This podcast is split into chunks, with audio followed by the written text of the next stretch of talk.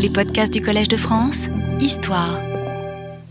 Donc, euh, la dernière fois, nous avions terminé par la conférence de Khartoum, le sommet de Khartoum avec ces trois fameux noms.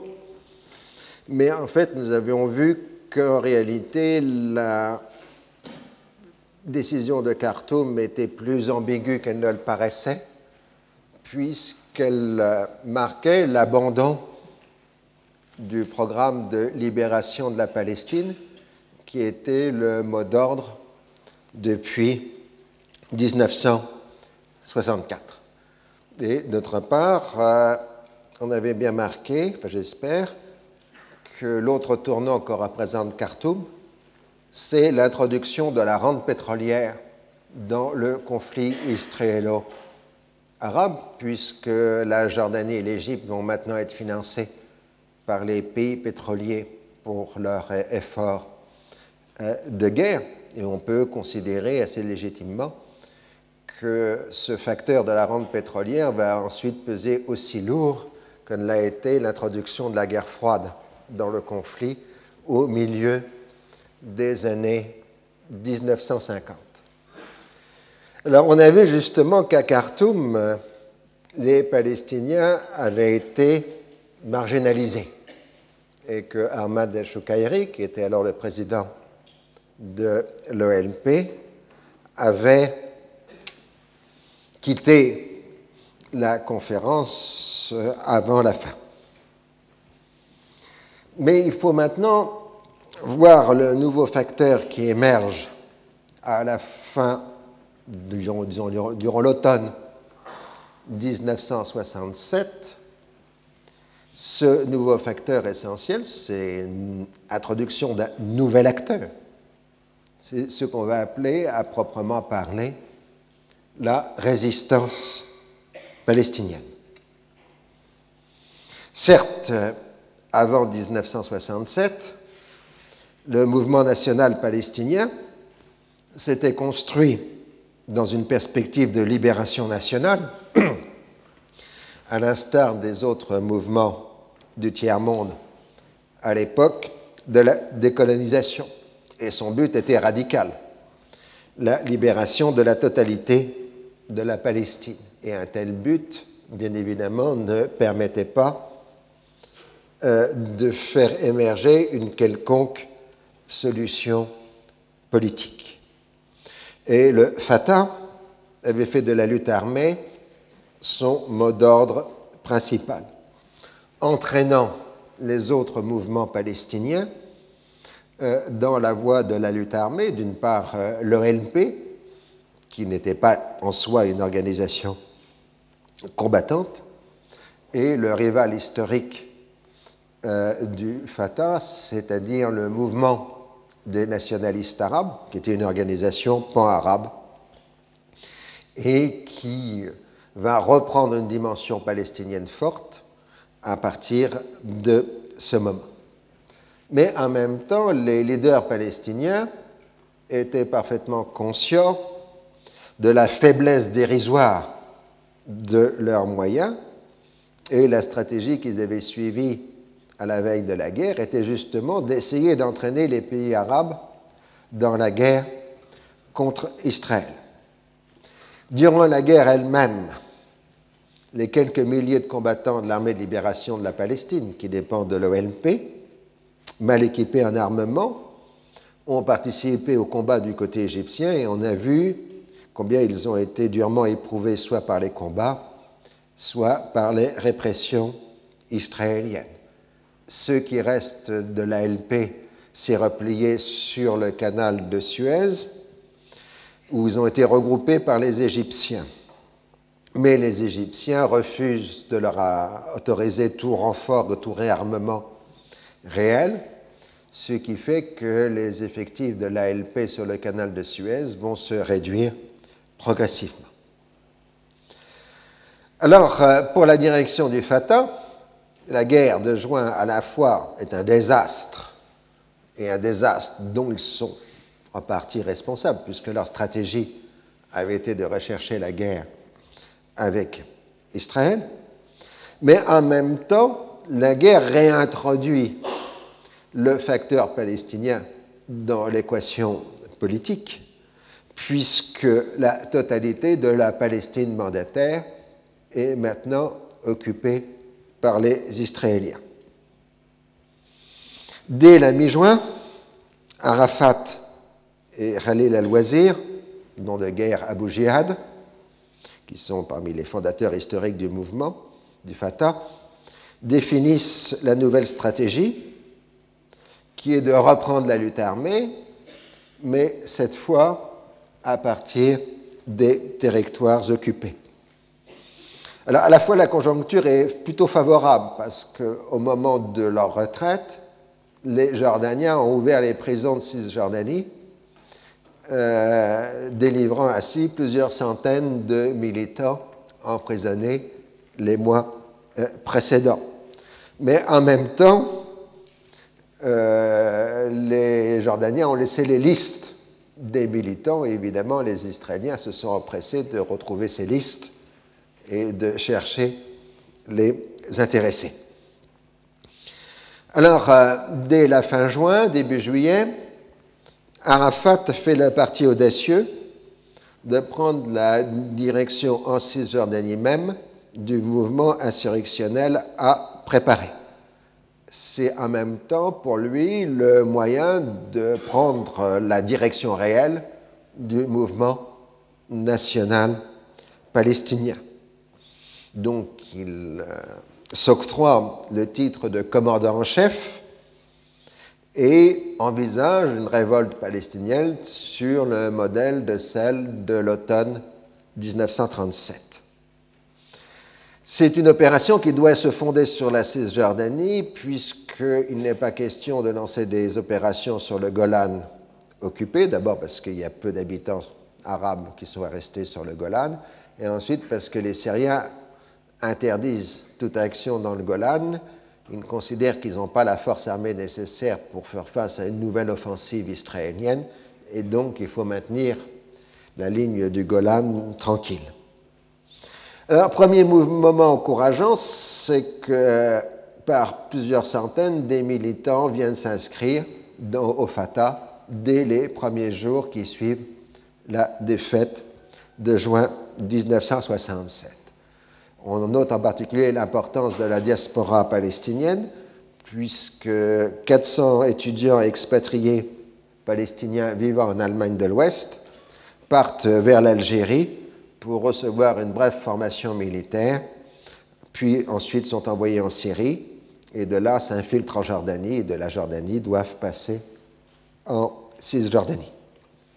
Alors, du côté du mouvement des nationalistes arabes, le choc a été d'autant plus fort que la croyance en Nasser était affirmée.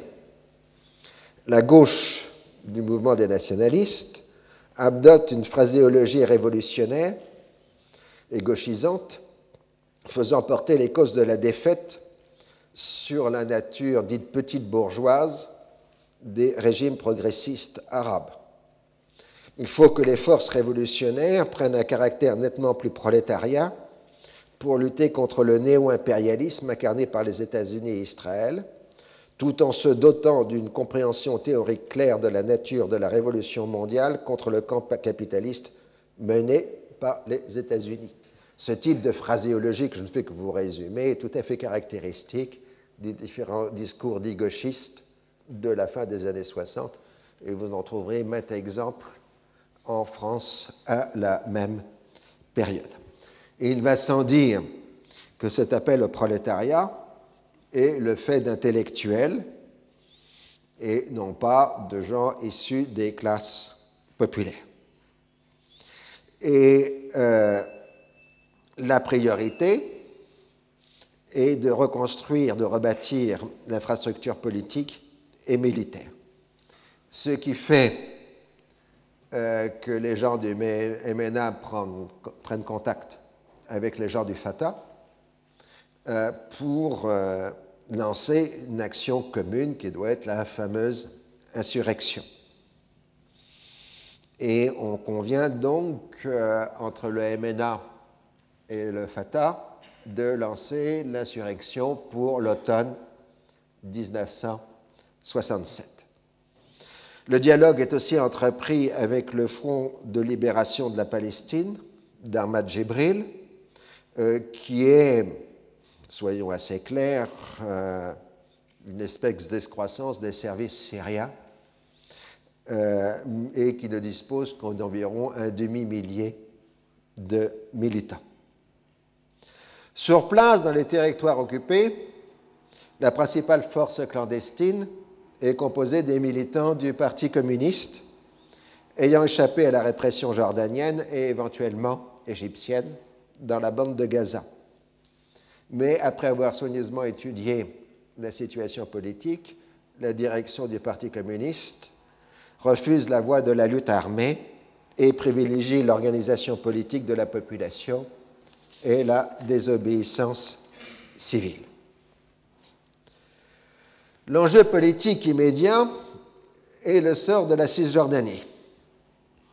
Assez clairement, les autorités israéliennes d'occupation envisagent une forme d'autonomie palestinienne qui ressemblerait plus spécifiquement à un protectorat.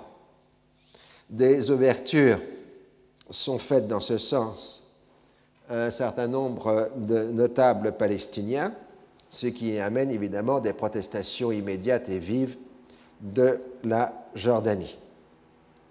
La première protestation politique dans les territoires vient des notables pro-jordaniens à la fin de juillet 1967 qui protestent contre l'illégalité de l'annexion de Jérusalem et annoncent le refus d'une autonomie palestinienne sous protectorat israélien.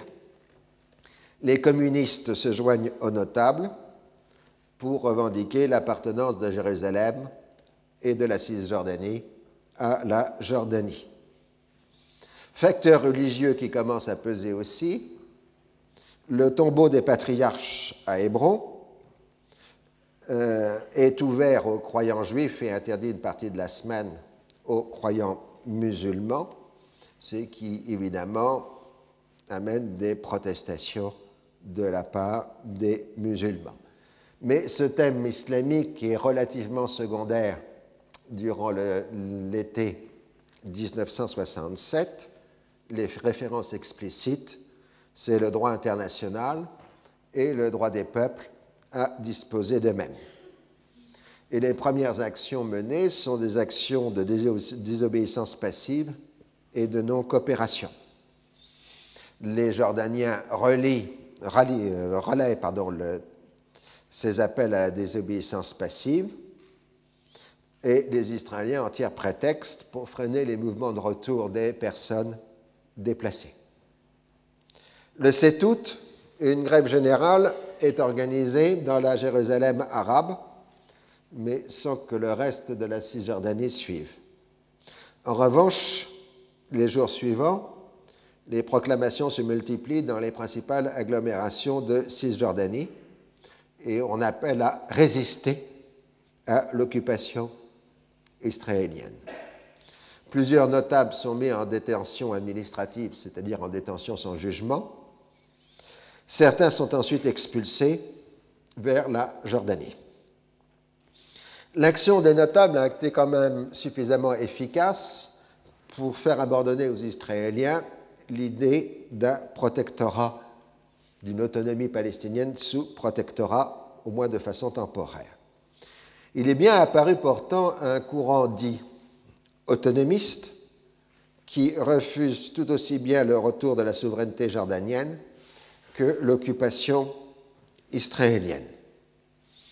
Ce courant affirme le caractère arabe de la Cisjordanie, appelle au droit à l'autodétermination des Palestiniens et propose la constitution d'un État palestinien neutre avec Jérusalem comme capitale, avec garantie de l'ONU et de la Ligue des États arabes, mais sans aucun contact avec Israël. Certains font même référence au plan de partage de 1947. Ce courant autonomiste recrute surtout chez les anciens opposants à la souveraineté hachémite. Il est condamné comme trahison par les pro-hachémites et euh, par euh, les militants de la lutte armée qui menacent de mort euh, les autonomistes s'ils continuent dans cette voie. À Jérusalem, l'ancien ministre et ambassadeur Anwar el-Nusaybe n'hésite pas à fréquenter les autorités israéliennes et le petit groupe d'intellectuels israéliens qui s'élèvent contre la politique d'annexion, euh, mais c'est pour leur dire au contraire que Jérusalem et la Cisjordanie doivent revenir à la Jordanie et pour refuser euh, toute forme de protectorat ou euh, d'autonomie. Autrement dit, il accepte de parler aux Israéliens, mais pour leur dire qu'il ne veut pas de domination israélienne. Comme il n'y a pas d'interlocuteur docile pour faire accepter le protectorat, on se retourne vers ce qu'on va appeler l'option jordanienne. Et en même temps, on commence à multiplier les pressions, le bâton, pour briser les manifestations. On ferme pour plusieurs jours les commerces, on interdit les déplacements, en particulier au moment des récoltes. Euh, quand on ne veut pas mentionner explicitement les raisons de ces sanctions, on se sert de prétextes d'intérêt public ou de mesures sanitaires, mais le message est clair, si vous n'êtes pas sage, vous serez puni. Il n'y a pas de droit, il n'y a que des faveurs accordées par l'autorité israélienne et des faveurs perpétuellement révocables. En même temps, les forces d'occupation soupçonnent la mise en place de l'infrastructure clandestine du Fatah. Des arrestations préventives sont lancées et des dépôts d'armes sont trouvés. Les Israéliens vont réactiver les Emergency Defense Regulations datant du mandat britannique que les Israéliens avaient conservé dans leur propre législation, mais exclusivement à destination de la population arabe d'Israël. Elle donne à peu près toute l'attitude d'action aux forces de répression, à la seule condition de pouvoir justifier la référence à une nécessité de sécurité. Les mesures les plus habituelles sont donc la détention administrative, c'est-à-dire sans jugement, ou la destruction de, maisons de personnes occupées, soupçonnées de terrorisme. Il s'agit de frapper les familles pour dissuader les gens d'entrer dans la voie armée. L'ambassadeur de France à Tel Aviv note le 10 août 1967, je cite, Dans les territoires occupés, Cisjordanie et Gaza, d'autre part, la police militaire emploie de rechef une technique éprouvée lors des deux précédents conflits israélo-arabes toute arme découverte et non déclarée dans une habitation entraîne automatiquement la destruction de celle-ci à la dynamite. Plusieurs maisons arabes à Jénine, Naplouse et Gaza ont déjà été rasées. La population a été avertie et invitée à remettre à la police militaire tout le matériel d'armement détenu illégalement. Des peines sévères de prison ont été également prévues pour les détenteurs. De nombreux Arabes ont été ainsi condamnés sous cette inculpation. Sans doute les diverses mesures prises dans ce cadre n'ont-elles pas encore donné de résultats impressionnants, mais l'armée découvre chaque semaine de nouvelles caches et de nouveaux dépôts d'armes, et on peut penser raisonnablement que d'ici à quelques semaines, la plupart des cellules existantes du Fatah ou de Fedaïn dans la bande de Gaza auront été mises hors d'état de nuire. Alors, euh, les autorités jordaniennes, de leur côté, se sont inquiétées et euh, ils ont sommé euh, les Palestiniens de ne pas entrer dans la voie de la lutte armée, euh, en rappelant que justement les Israéliens s'en serviraient comme prétexte pour interdire le retour des personnes déplacées. Et puis on rappelle, ce qui est un thème récurrent dans la propagande jordanienne, que les activités de la résistance, enfin des mouvements de combat avant juin 67, ont eu des impacts essentiellement négatifs pour la cause arabe et qu'il euh, ne faut pas aller dans cette voie. Alors, euh, les premiers actes de violence semblent faits d'éléments dispersés. Mais Arafat, qui est sur place en clandestin en Cisjordanie, décide de lancer l'insurrection populaire pour la fin août. Ceci sans prévenir les autres chefs des mouvements de lutte armée. Clairement, l'intention d'Arafat est de profiter de sa présence sur le terrain pour euh, s'imposer comme euh, le leader euh, du mouvement palestinien. D'autre part, il a décidé la date de la fin août pour synchroniser les premières actions avec la conférence de Khartoum, où justement les Palestiniens sont faiblement représentés. Il s'agit de rappeler en quelque sorte aux autres Arabes l'existence des Palestiniens. Dès les premiers actes, on a évidemment les thèmes opposés. Les, les Palestiniens parlent de résistance et les Israéliens de terrorisme. Le 15 septembre, la voie ferrée entre Haïfa et Jérusalem est minée, provoquant le déraillement d'un train sans faire de victimes.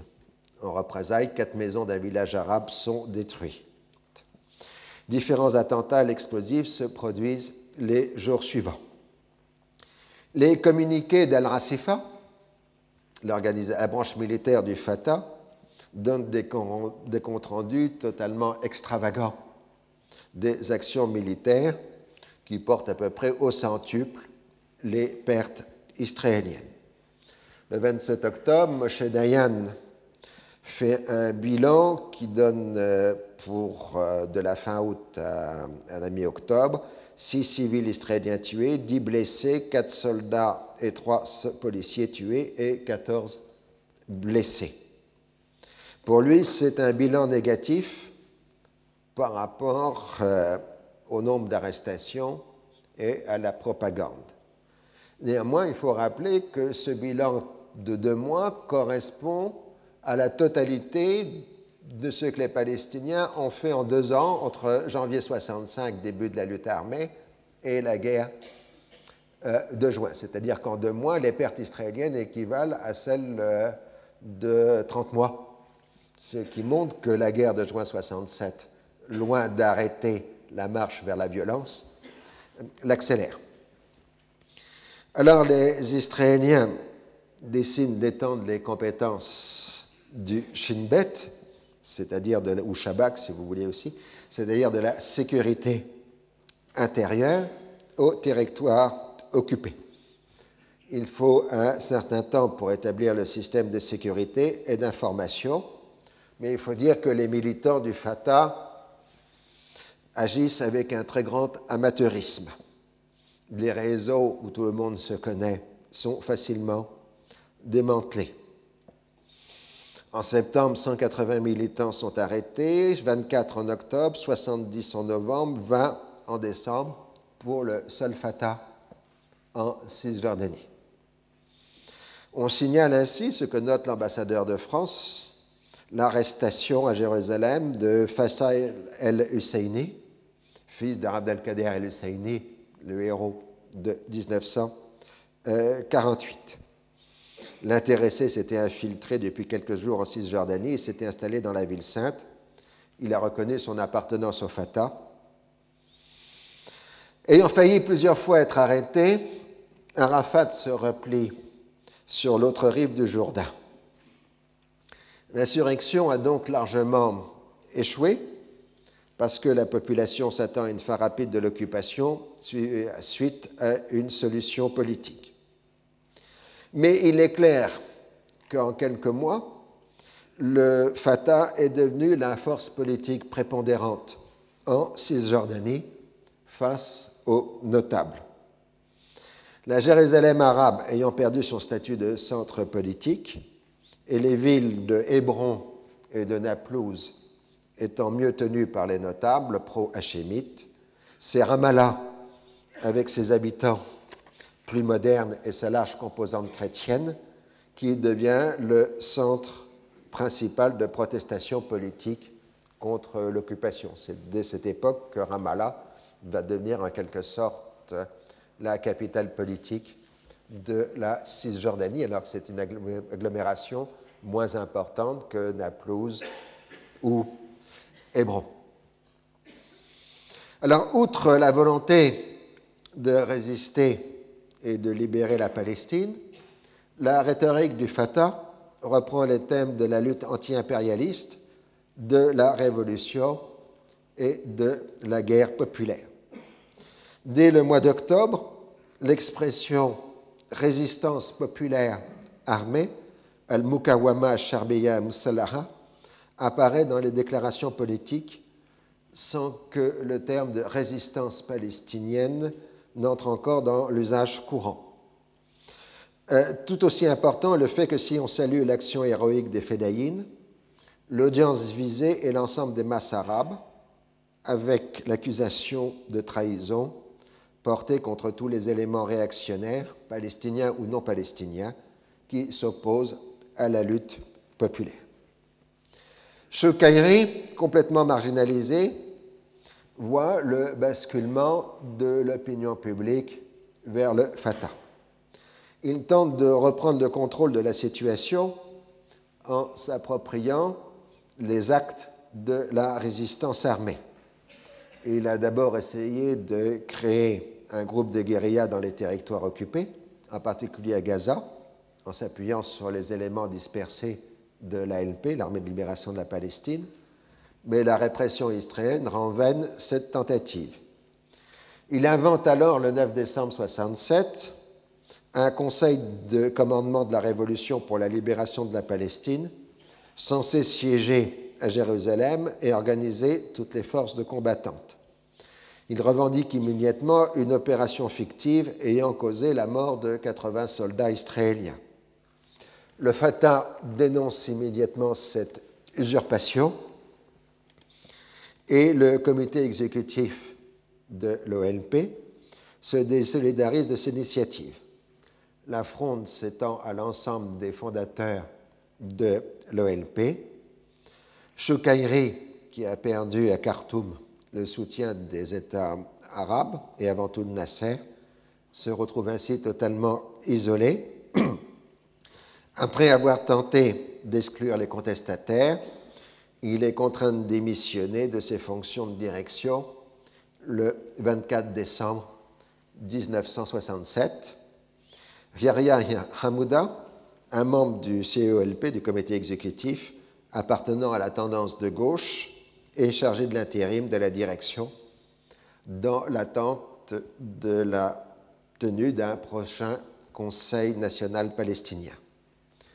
La destitution du fondateur de l'OLP a, été bien accueilli en Israël.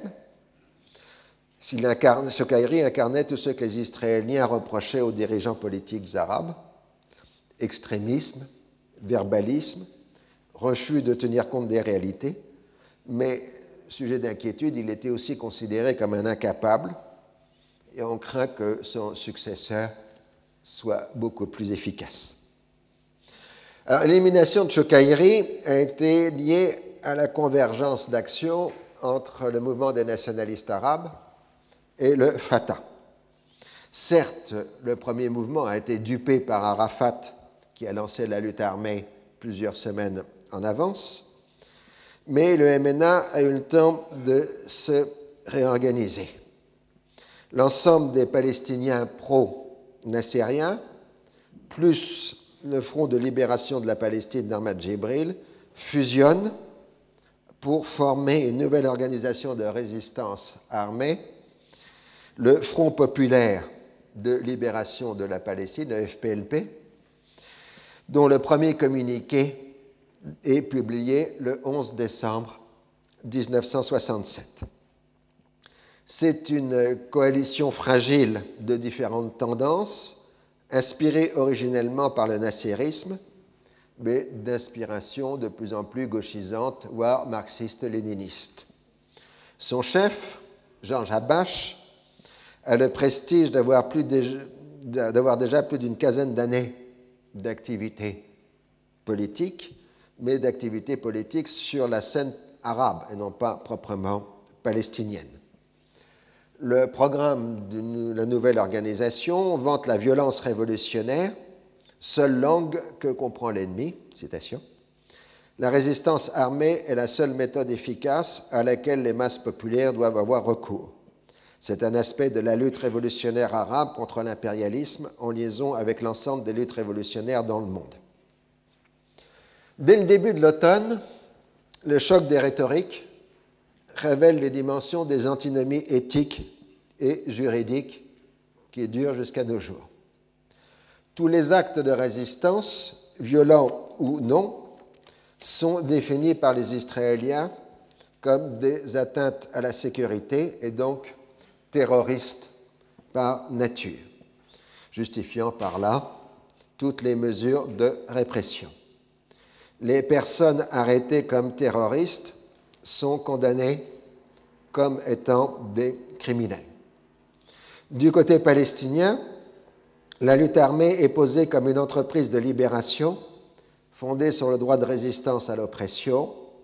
Les combattants arrêtés doivent donc être traités comme des prisonniers de guerre. Et la répression israélienne est terroriste par nature, puisqu'elle euh, refuse d'appliquer les conventions de Genève. Euh, on reviendra sur le dossier des conventions de Genève, mais rappelons que la troisième convention de Genève sur les prisonniers de guerre admet les organisations de résistance comme organisations combattantes légitimes. Donc les gens arrêtés sont des prisonniers de guerre et non pas des délinquants, selon la troisième convention euh, de Genève. La référence, c'est pour ça d'ailleurs que c'est une des raisons en dehors de la référence à la résistance européenne qu'on utilise le terme de résistance, c'est que le terme de résistance renvoie à la troisième convention euh, de Genève. Donc en effet, la référence à la Seconde Guerre mondiale se retrouve dans les deux camps. Le terme de résistance a émergé progressivement comme sortant de la nature des choses, c'est-à-dire de la situation d'occupation. Il est rapidement utilisé dans la correspondance diplomatique. Je la trouve par exemple dès le 6 octobre 67 dans la correspondance diplomatique française. La rhétorique des premières organisations combattantes palestiniennes est dans la lignée des discours révolutionnaires du tiers-monde, avec aussi des références à Franz Fanon, enfin bon, on est dans l'ambiance des années 1960, avec aussi beaucoup de références à la guerre d'Algérie. Euh, et au-delà, on a la référence à l'histoire européenne, donc dans le discours palestinien. Israël est d'une création de l'impérialisme et est de nature fasciste et raciste. Du côté israélien, le terrorisme palestinien est une nouvelle démonstration de l'hostilité radicale du monde arabe dans la continuité de la destruction des Juifs d'Europe par le nazisme. On mobilise ainsi d'anciens résistants français en particulier pour tenir un congrès à Jérusalem de l'Union internationale de la résistance et de la déportation afin de débattre de l'influence du nazisme dans les pays arabes, en particulier euh, dans l'enseignement. Donc, vous voyez, on utilise les mêmes blocs mémoriels l'un et l'autre comme armes euh, de combat. Quant aux Américains, il cherche à déterminer quelle est la puissance qui soutient le terrorisme, la Syrie, l'Union soviétique, point d'interrogation, sans s'interroger pourquoi il y a du terrorisme, ce qui sera aussi une règle fondamentale jusqu'à aujourd'hui de la politique américaine. Donc nous venons de voir euh, l'émergence de la résistance palestinienne et on peut dire qu'à la fin de 1967, le terme de résistance palestinienne est vraiment maintenant entré dans l'usage courant, alors qu'avant on parlait de lutte armée palestinienne. Et c'est donc un terme que nous avons utilisé largement jusqu'à nos jours. Alors le passage suivant, c'est l'élaboration extrêmement complexe d'un document qui va devenir central jusqu'à nos jours, qui est la fameuse résolution 242. Les diplomates américains ont bien vu que la position prise à Khartoum était beaucoup plus modérée qu'elle n'en avait l'air apparemment. Mais c'est une position largement insuffisante puisqu'elle ne comprend pas l'étape ultime de la renonciation à l'état de guerre. La question de la reconnaissance est d'autre nature. Pas de reconnaissance de l'État d'Israël, dit, Khartoum. Euh, car les États-Unis sont assez gênés pour demander aux États arabes de reconnaître Israël, alors qu'à la même période, les États-Unis ne reconnaissent pas la Chine populaire. Ah, donc les Arabes leur disent, mais pourquoi vous exigez qu'on reconnaisse Israël alors que vous ne reconnaissez pas euh, le régime de Pékin? De leur côté, les Israéliens exigent non seulement la fin de l'état de belligérance, mais aussi des frontières sûres et reconnues qui ne seront pas les lignes du 4 juin 67. Et ils plaignent qu'il faut mettre les Arabes au pied du mur et qu'ils céderont à la longue. Alors la stratégie diplomatique américaine va être d'insister sur la fin de l'état de belligérance tout en restant évasif sur la question des modifications de frontières.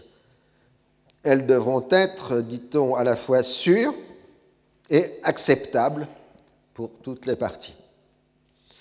Les difficultés vient du fait que les Israéliens sont prêts à accepter un retrait du Sinaï contre sa démilitarisation, avec stationnement éventuel de forces internationales et liberté de passage sur le canal de Suez et le golfe d'Aqaba, tout en conservant la bande de Gaza, mais sans savoir quoi en faire.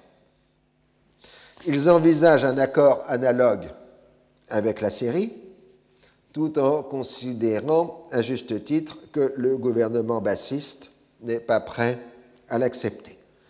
Bref, les Israéliens sont prêts à un éventuel accord réaliste avec l'Égypte et avec la Syrie, mais ça n'intéresse pas les Américains puisque l'Égypte et la Syrie sont les alliés de l'Union soviétique.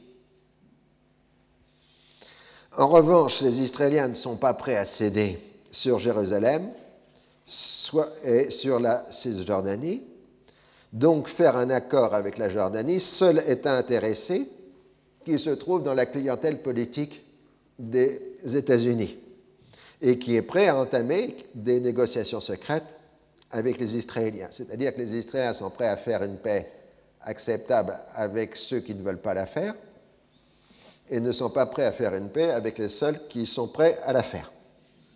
Euh, ce qui évidemment euh, rend complexe euh, la situation politique.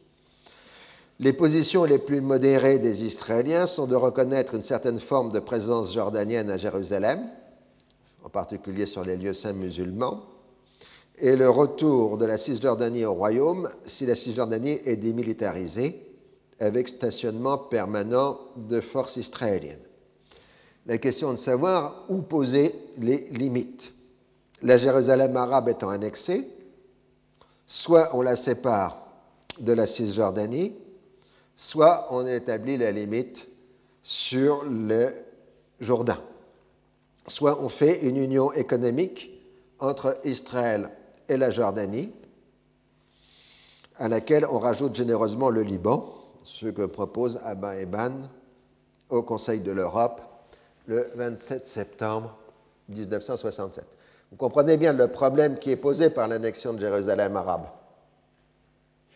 C'est que soit on fait la coupure euh, entre la Jérusalem arabe et la Cisjordanie, mais dans ce cas-là, on rend assez stériles les activités économiques de la partie arabe de Jérusalem et des villages qui ont été annexés à Jérusalem. Soit on fait porter la frontière douanière et politique au Jourdain, soit on fait une union économique avec la Jordanie. Mais il faut bien arriver à, définir un endroit où on met la barrière économique. Alors le roi Hussein euh, lance euh, des... Je crois y photo, il pas. toute une série de tournées à l'étranger, y compris en Union soviétique. Voilà, vous avez sur cette photo le roi Hussein en Union soviétique. en face des leaders, vous avez Podgorny, en particulier, me semble-t-il. Tout le monde se rit sur la photo, c'est attendrissant. Vous avez le roi Hussein qui est là.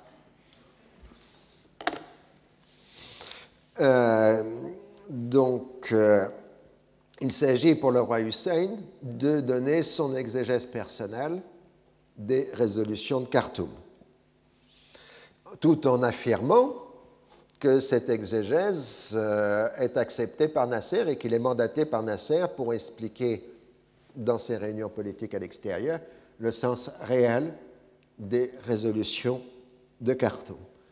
Il en ressort un plan dit jordanien en cinq points.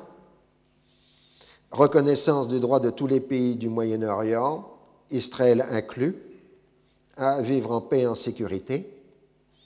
Accord sur la fin de l'état de belligérance et de la guerre, guerre. Ouverture des voies d'eau internationales, y compris le canal de Suez, aux bâtiments de tous les pays. Retrait israélien de tous les territoires occupés durant la guerre de juin solution finale du problème des réfugiés palestiniens comprenant la reconnaissance de leur droit au retour ou à obtenir une compensation conformément à la résolution 194.3 de l'Assemblée générale des Nations unies de décembre 1949. Donc vous voyez comment on passe des trois noms de Khartoum à des propositions relativement positives à travers euh, le plan jordanien.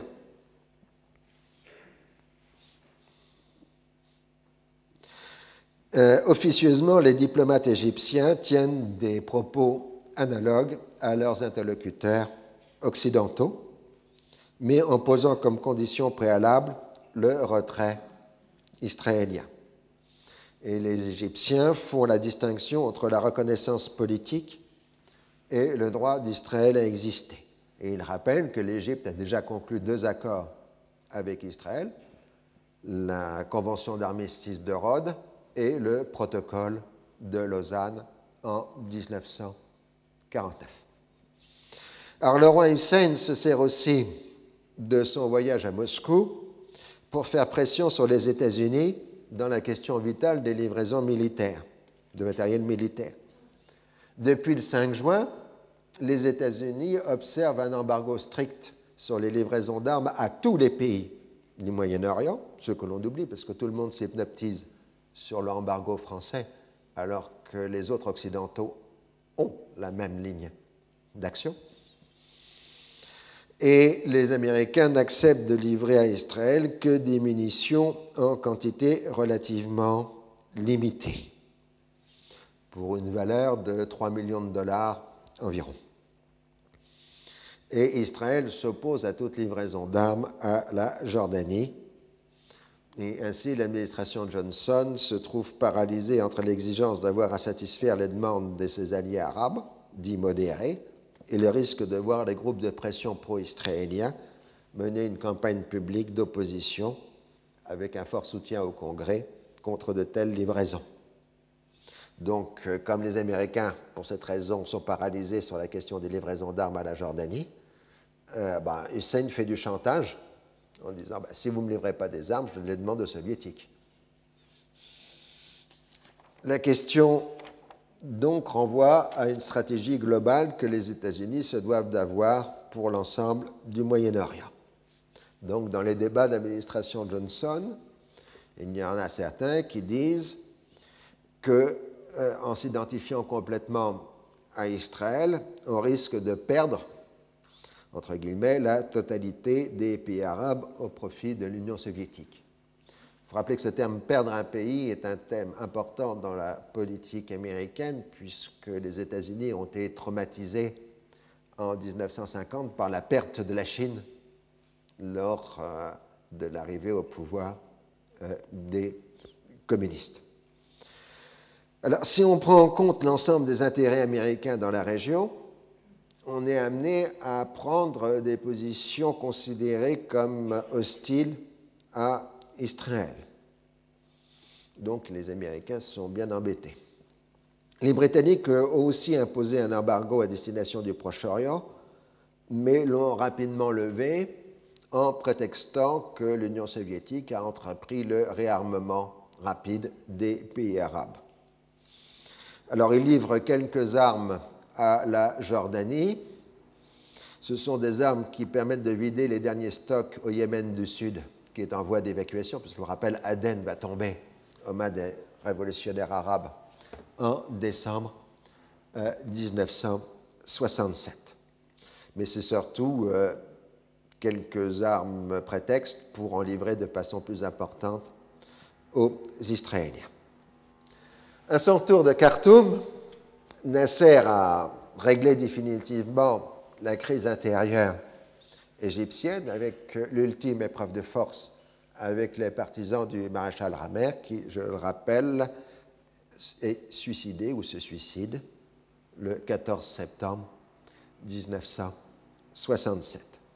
À l'extérieur, on voit dans cette nouvelle crise politique égyptienne un signe d'affaiblissement de Nasser, sans qu'on le comprenne qu'en réalité, à cette date, à la mi-septembre, Nasser a repris maintenant complètement le contrôle de l'institution militaire.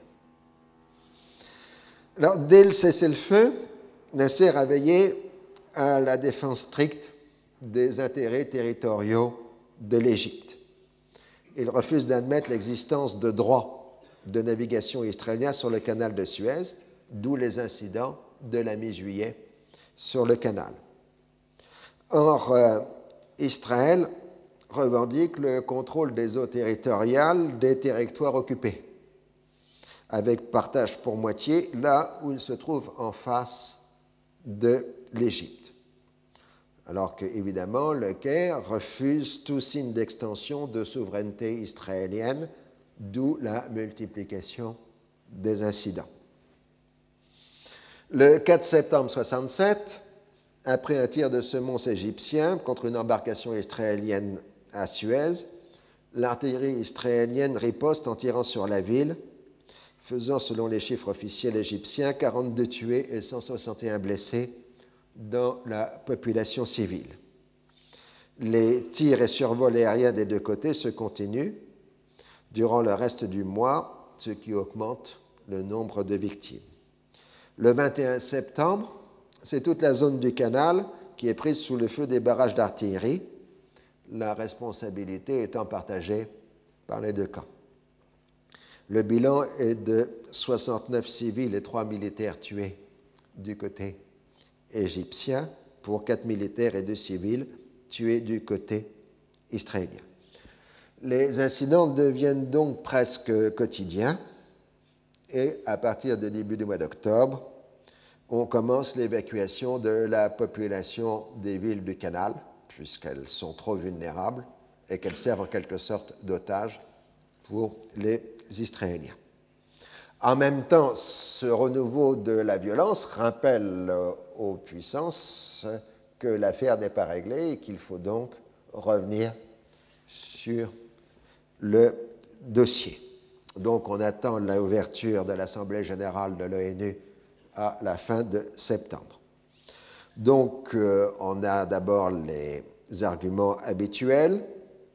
L'Égypte veut une nouvelle rédaction d'une résolution, mais cette fois au Conseil de sécurité et pas à l'Assemblée générale, et sur la base du texte dit Goldberg-Gromyko du mois précédent, euh, texte que les Américains ont désavoué dans l'intervalle. Et euh, l'intérêt de passer de l'Assemblée générale au Conseil de sécurité, c'est que au Conseil de sécurité, d'une part, les résolutions du Conseil de sécurité ont un caractère plus contraignant, en théorie en tout cas, et d'autre part, euh, les États arabes ne siégeant pas au Conseil de sécurité n'ont pas à prendre position et expliquer donc en détail euh, leurs intentions, alors qu'à l'Assemblée générale, elles sont bien obligées de répondre aux interrogations qui leur sont soumises. Alors, la réponse américaine à tous les interlocuteurs arabes est que les États-Unis ne peuvent rien faire tant qu'il n'y aura pas d'engagement ferme sur la question de la fin de l'état de guerre. Alors, le principal acteur du côté américain, c'est l'ambassadeur Goldberg, ancien juge à la Cour suprême, euh, qui est donc euh, le principal acteur américain euh, aux Nations Unies, puisqu'il est l'ambassadeur des États-Unis à l'ONU. Je rappelle que dans le système politique américain, en général, l'ambassadeur aux États-Unis a le rang de membre du cabinet, c'est-à-dire l'équivalent de ministre en France. Contrairement en France où l'ambassadeur n'est qu'un ambassadeur et non pas un ministre. Les discussions américano-soviétiques aboutissent au même dilemme.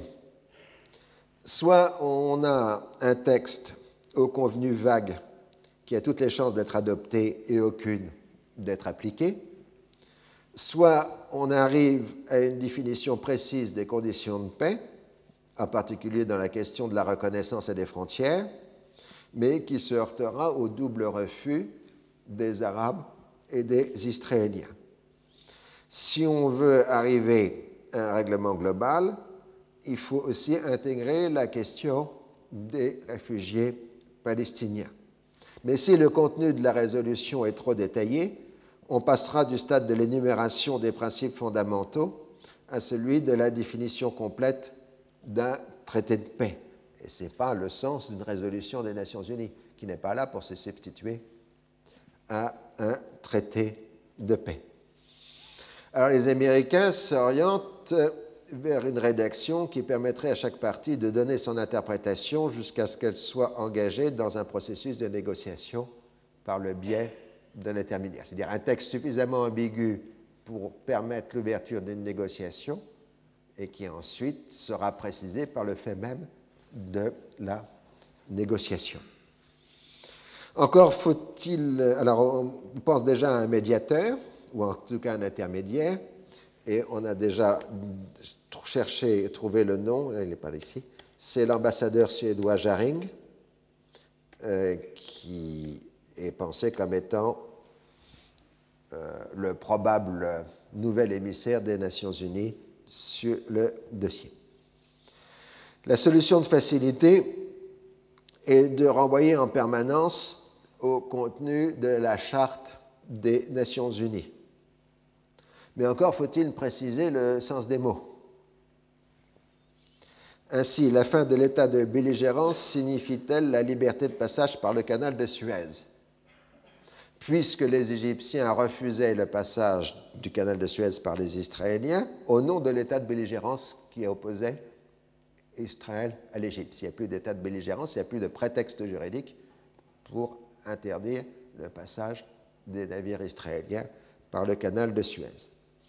Alors le principal acteur de l'affaire va être Lord Caradon, l'ambassadeur britannique aux Nations Unies, qui est un ancien fonctionnaire colonial sous le nom de Hugh Foot, qui a été en particulier servi dans la Palestine mandataire, donc il a une certaine vision des problèmes puisqu'il a été fonctionnaire colonial euh, en Palestine au début de sa carrière. Alors, c'est lui qui exerce la présidence du Conseil de sécurité. Donc, on fait le jeu habituel des Nations Unies, c'est-à-dire qu'on multiplie les consultations et les projets de rédaction. La position française est que le texte doit être sans équivoque et avoir l'accord des grandes puissances. Alors, dans l'affaire, euh, les membres non permanents, il y a cinq membres permanents et dix membres non permanents au Conseil de sécurité, je vous le rappelle, euh, montrent leur utilité puisqu'ils avancent de nouvelles propositions, ce qui fait avancer la discussion sans que les cinq permanents soient directement impliqués et engagés dans les propositions que l'on teste par l'intermédiaire des membres non permanents. Il est clair pour l'ensemble des grandes puissances, euh, le règlement doit comprendre la fin de l'état de belligérance, ce qui implique la fin de tout acte hostile. Les relations diplomatiques et la ni la reconnaissance ne paraissent pas être, être un élément déterminant. En revanche, la liberté de circulation sur les voies d'eau, golfe d'Aqaba et canal de Suez, est indispensable. Il sera aussi nécessaire d'avoir référence à la solution du problème des réfugiés de 1948 et des personnes déplacées de 1967. L'absence de consensus porte sur le retrait intégral sur les lignes antérieures au 5 juin, ce qu'on appelle aussi les lignes du 4 juin. Les Américains envisageant des rectifications dites mineures. Sur le calendrier d'application de la résolution et sur ce qu'on appelle en, jargon diplomatique le parallélisme des obligations, c'est-à-dire le retrait et la non-belligérance. Est-ce que les Arabes doivent accepter la non-belligérance avant le retrait ou inversement ou simultanément? Les Britanniques qui travaillent activement à rétablir les relations diplomatiques avec la République arabe unie euh, se montrent plus souples euh, euh, sur le dossier que les Américains. Les Anglais se rapprochent ainsi des Français qui prônent une solution globale, retrait total, fin de l'état de belligérance, liberté de circulation. Les Soviétiques, eux, alterne entre des accommodements raisonnables, fin de l'état de belligérance, et des positions de principe allant dans le sens arabe, retrait total. Le 18 octobre, l'Assemblée générale suspend ses travaux en ce qui concerne le dossier israélo-arabe pour donner le champ libre au Conseil de sécurité. La Jordanie et l'Égypte ont poussé dans ce sens parce qu'ils ont senti que la continuation des discussions à l'Assemblée générale montrerait la contradiction des positions arabes sur le sujet, en particulier avec la Syrie, euh, tandis qu'au Conseil de sécurité, ces contradictions ne pourront pas, peuvent être euh, dissimulées. Et d'autre part, l'expérience de l'été a montré qu'on n'arrivera pas à une majorité des deux tiers à l'Assemblée générale. Je vous rappelle que pour qu'une résolution de l'Assemblée générale soit valide, il faut une majorité euh, des deux tiers. Les Israéliens sont hostiles au passage au Conseil de sécurité et espèrent que l'impasse sur le terrain forcera bien un jour les pays arabes à négocier directement. Donc on semble rester dans l'impasse. Le 21 octobre, la situation sur le canal euh, prend un tour euh, dangereux. Euh, depuis plusieurs jours, euh, les incidents se sont multipliés sur la question de la navigation. Donc le 21, le destroyer israélien Eilat est frappé successivement par deux missiles égyptiens et coule immédiatement, faisant 41 morts et disparus du côté israélien. Les Égyptiens prétendent que le navire israélien est entré dans leurs eaux territoriales, ce que rejettent avec indignation les Israéliens. Alors les choses sont l'air un peu plus compliquées. Il est probable que le navire israélien soit entré au moins brièvement dans les eaux territoriales égyptiennes, mais quand il a été détruit, il était à l'extérieur des eaux territoriales euh, égyptiennes. Alors en Israël, c'est pris comme une catastrophe nationale et en représailles, les villes du canal sont bombardées, détruisant l'industrie pétrolière égyptienne et causant de nombreuses pertes civiles. Et les Égyptiens ont beau rôle de dire que eux, ils ne frappent que des militaires, tandis que les Israéliens ne frappent que des civils. Donc on accélère euh, le départ de la population des villes du canal. Le 25 octobre, le Conseil de sécurité, par la résolution 240, condamne les violations du cessez-le-feu et rappelle la stricte obligation de le respecter. Et on décide le renforcement du nombre d'observateurs de l'ONU euh, présents sur le canal. La reprise des violences sur le canal de Suez s'ajoute à la situation en Jordanie. Israël exige que la Jordanie coordonne avec lui les opérations pour mettre, fin aux infiltrations venant de son territoire. Les Jordaniens répondent qu'ils ne peuvent discuter avec les Israéliens que par le biais de la, convention de la commission d'armistice et que donc ils ne peuvent rien faire puisque les Israéliens ont dénoncé la convention euh, d'armistice. Il n'y a plus de contact officiel direct entre les deux pays. Alors les Israéliens répondent que dans ce cas-là, il n'y a plus que la solution militaire pour mettre fin au terrorisme. Donc euh, le risque d'une extension des violences et non pas d'une impasse sur le terrain euh, devient de plus en plus clair. Alors pour l'administration américaine, la question centrale porte sur le sens à donner à la garantie apportée par les États-Unis à l'intégrité territoriale des pays de la région. Pour le département d'État, il s'agit d'un retour aux lignes du 4 juin. Quelle qu'en soit la nature juridique, le, le, retrait devant se faire dans un contexte d'une paix permanente, ce qui est dans la logique des engagements américains dans le monde, y compris au Vietnam, et va dans le sens des demandes des amis arabes des États-Unis et des compagnies pétrolières. Pour les tenants de la thèse opposée, qui est que la garantie, la garantie n'entrera en vigueur que pour les frontières définies lors du règlement à venir, Israël s'opposera à un retrait complet, en particulier à ce qui concerne Jérusalem, et les États-Unis n'ont pas le moyen d'imposer ce retrait. Et il est impossible d'exercer des pressions sur Israël, d'autant plus que les États-Unis sont en année électorale, puisque les élections américaines sont prévues pour novembre, la première semaine de novembre 1968. Le mieux est donc de continuer à utiliser la formule sans chercher à en expliciter le contenu, ce qui évite de prendre un désengagement aussi bien du côté arabe du côté israélien.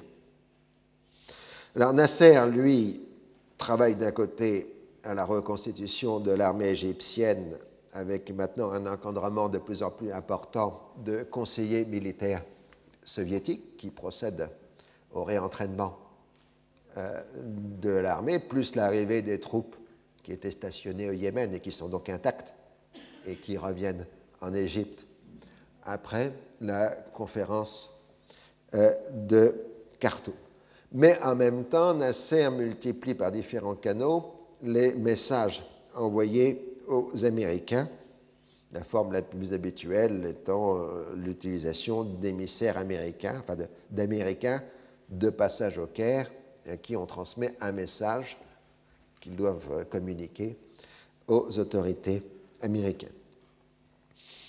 Alors, euh, en gros, Nasser laisse clairement entendre qu'il accepte le plan en cinq points des Jordaniens, mais qu'il se refusera à toute négociation directe avec Israël, ce qui serait pour lui un suicide et politique et physique, euh, mais qu'il serait prêt à signer un engagement auprès de l'ONU garantissant le contenu des accords.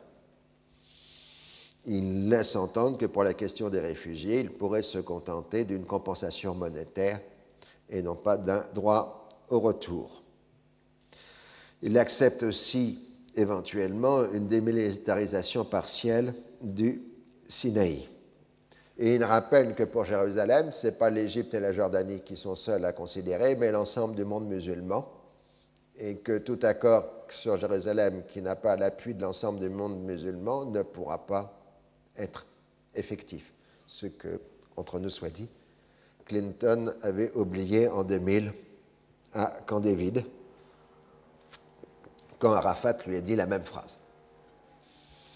L'Algérie et la Syrie reprochent à Nasser, dit-il, d'accepter le principe du droit à l'existence d'Israël. Mais pour Nasser, ce n'est pas simplement le droit à l'existence d'Israël qui est en jeu, c'est aussi le droit des Arabes à vivre. Donc ça, ce sont les messages que Nasser fait transmettre aux États-Unis par différents émissaires. Bon, c'est un bon stratège politique. Il maintient ouvert toutes les options. Ses propositions confirment celles du roi Hussein, et jusqu'à la fin de sa vie, Nasser conservera la solution politique en même temps que la voie militaire. Ce sur quoi il restera inébranlable est la récupération de la totalité des territoires perdus et le refus de relations directes avec Israël. Le reste est apparemment négociable. Donc là, j'ai pitié de vous. On va faire une pause en pleine résolution et on continue ensuite cinq petites minutes comme il se doit. Retrouvez tous les podcasts du Collège de France sur www.collège-de-france.fr.